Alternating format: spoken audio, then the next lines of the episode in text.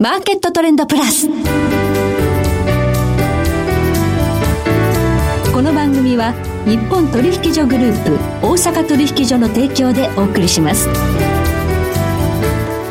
皆さんご機嫌いかがでしょうか？大橋ろ子です。今日から始まりますマーケットトレンドプラス。コモディティ日経平均先物などデリバティブ取引の最前線の情報をピックアップ今日はマーケットリスクアドバイザリー代表取締役新村直弘さんにお電話でご出演いただきます。新村さん。どうもこんにちは。よろしくお願いします。こんにちは。よろしくお願いいたします。さて今日早速初回のトップバッターでお話伺うんですが、はい、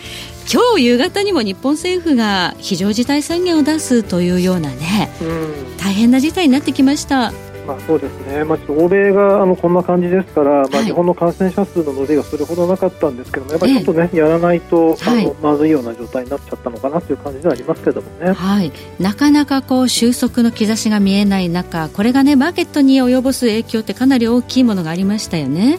まあ、そうですね。これ今までのものと違ってその景気が悪くなってきてだんだん経済活動が落ちてきてっていうことではなくて、はい、その感染を防止するために強制的に形成あの景気を止めなきゃいけない。経済活動を止めなきゃいけないっていうところがやっぱり今までと違うものなので、まあ、このインパクトたるややっぱりちょっとリーマンショックははるかに超えてるなという印象はあります、ね、はい。世界各国金融緩和それから財政出動を、ね、次々と、まあ、打っているわけですけれども、はい、それでも経済がこう再稼働しないことにはね、うん、おっしゃる通りなんですね。でその財政政策もそのあの今までやっているような金融政策もどちらかというとその景気のカンフル剤っていうイメージが強いので、はい、今、その経済活動を止めないと感染が拡大が止まらないよねっていう状態だとあまりこうあのマーケットに対するインパクトっていうのは出てこないということだと思うんですね。はい、そうなんですけれども、その欧米の例を見ていると、一応その、ね、あの隔離とかその強制的なロックダウンと言われているその首都、まあ、あの都市封鎖を行うと、はい、まあ、1か月ぐらいしてくるとあのだいぶ感染者数も減ってきて通常に戻るあの足がかりになるということはなんとなく見えてきているので、はい、まああのまあ、ちゃんときちんとルールが守れればあのそういう方向性に行くんじゃないかなという期待はしてるんですよね。はい、でただ、同時にそのすごい過剰な緩和と過剰な政策を取った結果、はい、あのちょっと底入れしたかなという感じになったときにその実体経済と乖離して、まあ、多分特に株だと思うんですけれども、はい、株が急騰して他のものがついてこないということが起きるんじゃないかなと思っていて、逆にそれがこの年後半にかけてあのリスクになってしまうんじゃないかなというのはちょっと懸念はしてはいるんですけれども。はい。え今日は新村さんに原油、えそれから金、穀物までお話伺えればいいかなと思ってますので、はい、コマーシャルに引き続きよろしくお願いいたします。よろしくお願いいたします。えではまず今日の主な指標からお伝えしておきましょう。え今日大引けの日経平均株価は373円88銭高、18,950円18銭で取引を終了しています。えそして夜間取引スタートいたしました日経平均先物現在19,200等円で推移しています。えそして日経平均ボラティリティインデックス先物現在40.11で推移しています。えそしてコモディティ東京原油プラッツドバイの先物価格ですが、え今日の日中取引の終値で、えー、26,600円で取引されていました。そして東京金です。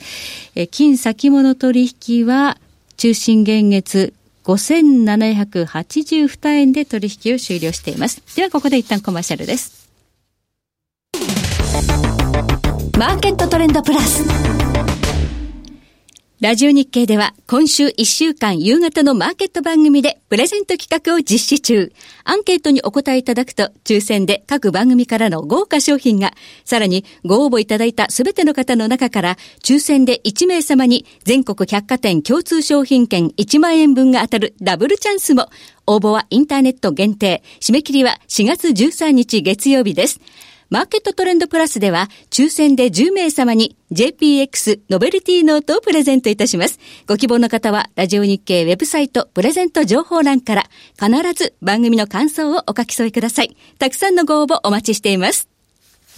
さて引き続き、マーケットリスクアドバイザリー代表取締役、新村直弘さんに伺っていきます。まず、新村さん、はい、今週のマーケット大注目はやっぱり原油でしょうか？うまあそうですね。はい。あの、オペックショック、まあ第二次オペックショックあって、はい、でまあ、これはあの残念ながら、多分ムハンマド皇太子がカッとなってやった部分というのは、まあ、この前、あの 増産するとまでね、はい、そうですね、でまあ、実際、痛みを感じ始めると考え直すだろうなと思っていたら、まあ、相当な勢いで原油の価格が下がりましたので、はい、まあ、考え直さざるを得ないなと。いうところだと思うんですよね。はい、でまあ、背景とするといくつかあるんですけれども、まあ、そもそもそのあのサウジの財政状況がよろしくないということもあるので、あのロシアに比べるとそんなに長期戦に実は耐えられるような状態ではないんですよね。はい。うん、でプラスアルファ言いますとその出てくるあの原油今のところ増産しているわけですけれども、はいあの各国が想定している以上にあの原油の需要が減っているっていうのはこれ大きいと思うんですよね。はい、であの減ったら別にそれでいいじゃないって話に一瞬なるんですけれども結局その出てくる原油をどこに保管するのっていうそういう問題が出てくるんですよね。はい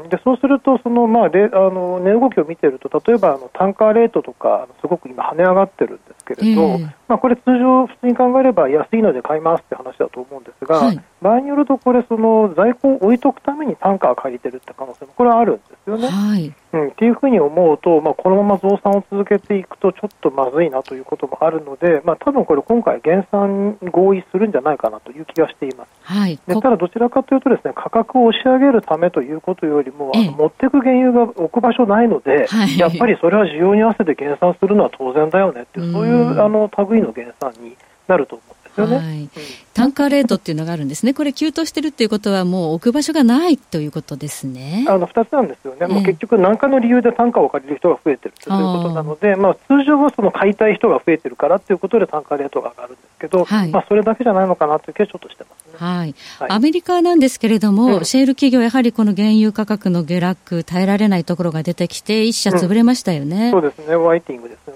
ね。はい、であのただ、この他の会社、通常、そのシェールオイルの会社は、その2014年の OPEC ショックの時でも懲りてるので、はい、あのやっぱり価格下落リスクヘッジを先物を使ってやってるんですよね。ヘッジしてるんですね。ヘッジしてるところが多いです。はい、まあ、ただ、その体力がなくて現金を持っていない、つまりその担保が入れられませんというところは、ヘッジができないので、まあ、そういったところは多分ポロポロとあの今回の原油の価格水準が続く場合はあの破綻してくるってところが出てくるんじゃないかなという気はしています。はい、でただ、まあ、ざっくりですけれども、まあ、多分3分の2ぐらいの会社っていうのは何かしらのヘッジはしていると思うんですよね。はい、でなので、やっぱり3分の1ぐらいが対象になる。はい、でただ、そのヘッジをしている会社もあの未来永劫何十年もこれ価格下落リスクヘッジができるわけではなくて、はい、あの大体その営業計画に基づいて6か月とかあの12か月っていうそういうスパンでやるケースが多いので、はい、多分次の山って6月だと思うんですね。はい、でその次の山が12月に来ると。でここのタイミングで結局例えば今の原油の価格の水準のままですよって話になってくると、さすがに生産コスト大体平均で50ドル前後というふうに言われているので、はい、もうここはあの回らなくなってしまうので破綻ということは起きるんだろうなと、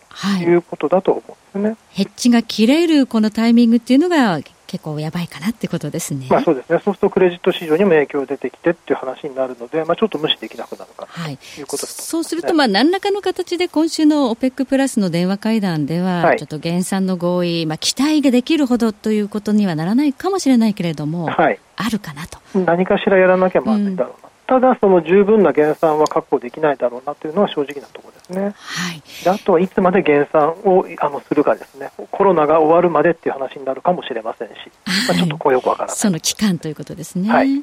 えそして金価格なんですが、足元でまた上がってきましたね。はい、あまあ、そうですね、これ、あの単純に原油の価格が上がってるからです。はい、であのいくつか理由があるんですけれど、えまず一番大きかったのはその3月末のキャッシュを確保しなきゃいけないという、まあ、ドルを確保しなきゃいけないということで売られていたわけですけれども。現金化の動きですね、うん、はい、で一応この四半期を超えたので、まあ、一安心ではあるんですが、もうあの政策金利がもう下げきっているので、これ以上上がらないわけですよ。はい、となってくると、その金価格を上げる要因とすると、その期待インフレ率が上がるってことが必要になってくるので、えー、じゃあそれって何っていうと、原油の価格が上がることっていうのが必要条件になってくるんですが、はい、まあ、どうも減産するかもっていうところが出てきて、原油が反転しているので、まあ、上がってるのかなと、そういう感じだと思うんですよね。はい、うんで金というのはやっぱりこのインフレ率っていうのは非常に重要なポイントになってくるわけですね。おっしゃる通りです。やっぱりそこのインフレ率がどうなってくるか、はい、つまりその原油の価格がどうなるか、いつもだったらその政策金利がどうかってところってとっても大事なんですけど、はい、もうゼロなので、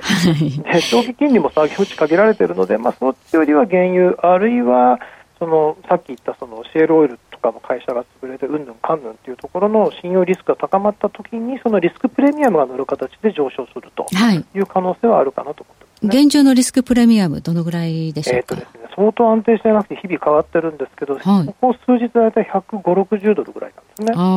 すね。でこれ過去の平均ぐらいです。はい、で、えーと、このあの OPEC ショック等々が起きる前が大体250だったんで、はい、まあ、あと落ち着いたら100ドル上乗せがあってもおかしくはないのかなという感じではありますね。はい。とすると、ここからの金価格、どう読みますか？まあ、ただ、ここ、今、1700を目指して1800に行きますかっていうと、まあ、なかなか難しいのかなと。と言いますのも、結局まだドル不安ってない、あの完全解消してないと思うんですよね。えー、なので、上がるところではそれなりにキャッシュ感の動きが出てくるということなので、まあ、1700を超えたところから相当頭が重くなるだろうなというふうには思ってます。はい。えそして穀物、昨日あたり東証の ETF、うん、小麦とモロコシちょっと上がってたんでね、はいはい、あの注目されてたりしたんですが、うん、まあ、でもあれですよね、その小麦が上がったのは若干その、ね、あのロックダウンの影響で小麦が買えないかもっていう、そこのパニック的なあの買いがあの、まあ、なんとなく個人だったのかなという感じなので、ちょっと話が別だと思うんですけど、はい、まあ、あのどちらかというとそれあの比較的安定はしていて、まあ、小麦だけちょっとそのロックダウンの話であのアナザーストーリーってそんなイメージなんですよね。はい、であと大事なのがそのトウモロコシが結構落ちてることなんですよね。そうなんですね安値ですよね、うん、はい、でこれいくつかあって OPEC ショックで原油の価格が下がりましたっていうのもあるんですがそれ以上にロックダウンの動きが広まったの強まっているので、はい、消費自体が減っているっていうところが大きいんですよね。はい、となってくると、まあ、ガソリンの添加剤としてエタノールを使うわけですが、はい、トウモロコシの需要の4割がエタノール向けなわけですよ。4割もエタノールなんですね。そうなんです。で、はい、これがあのぐんと減っていると。で、前のあの週間の統計でも、あごめんなさい、週間の石油統計でもエタノールの生産量もがっくり落ちてまして10%とか、それぐらいの勢いで落ちてますので、はい、となってくると、まあ、これ以上そのエタノール向けの需要が出ない。なので、トウモロコシのエタノール向けの需要が出ないので価格が下がるなんていうことが起きちゃってるんですね。今のところまだ需給相場なんですか、そろそろ天候相場っていうのもね、注目される時期なんですけどね。いやでも圧倒的に今の状態だと、経済環境がどうなるか、その結局、そのロックダウンがいつ解除になるかというところになってるので、はいえ需給相場っていう感じだと思いますね。まあ、当然、その天候相場が影響はしているのは事実なんですけども、はい、やっぱり1にも2にもそのコロナを受けたその、まあ、経済封鎖が一体どこまで続いて、はい、どこで終わるのかっていうところがあの非常に大きなポイントになってくるのかなというところだと思いますね。はい。まあ、それによって、あとね、小麦なんかはちょっとあの、うん、バッタの影響が出るというような、そういう側面で注目している方もいるんですが、まだわからないですかね？えっ、ー、とね、6月がピークになって、そこから落ち着くのではないかっていうのが、一応、ローカスウォッチが言ってるところ、まあ、その WAO が言ってるところなんですけど、はい。まあ、っていうふうに思うと、まあ、あのしばらくは買い材料にはなって、まあ、6月ぐらいまではちょっと強いかなという気はしています。はい。ありがとうございます。はい、えー、マーケットトレンドプラス初回のゲストは、マーケットリスクアドバイザリー代表取締役、新村直弘さんでした。えー、新村さんどうもありがとうございました。どうもありがとうございました。えそして来週のこの時間は本川裕二さんをお迎えいたしまして株式市場日経平均先物の展望をテーマにお送りしてまいりますえそれでは全国の皆さんごきげんようこの番組は日本取引所グループ大阪取引所の提供でお送りしました